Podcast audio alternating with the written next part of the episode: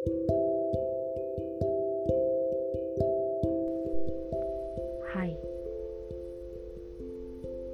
Sekarang sudah pukul 00.31 waktu Indonesia Barat. Aku mau cerita. Jadi Malam-malam itu pikiranku riuh.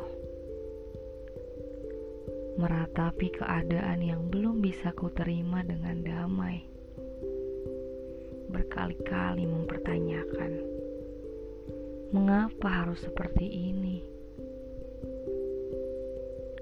Beranjak pada kekurangan yang kumiliki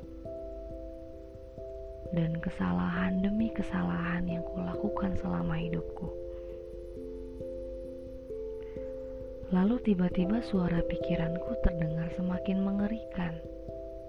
Ia berkata, kamu memang tidak layak hadir di kehidupan orang lain.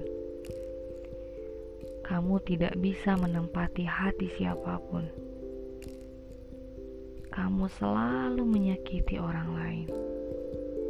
Suaranya semakin tajam menghujam, beriringan dengan air mata yang tak henti. Pada akhirnya aku lelah mendengarkannya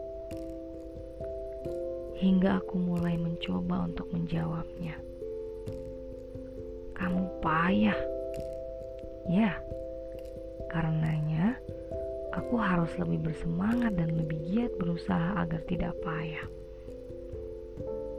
Kamu tidak berguna. No, aku sudah berusaha melakukan kebaikan. Yuk, mulai lagi kamu tidak pantas dicintai. Yaps, karena mencintai dan menyebarkan kasih sayang jauh lebih membahagiakan toh. Kita memang selalu mendengar suara-suara pikiran ini tanpa pernah mencoba berbicara untuk menjawabnya. Sampai kapan?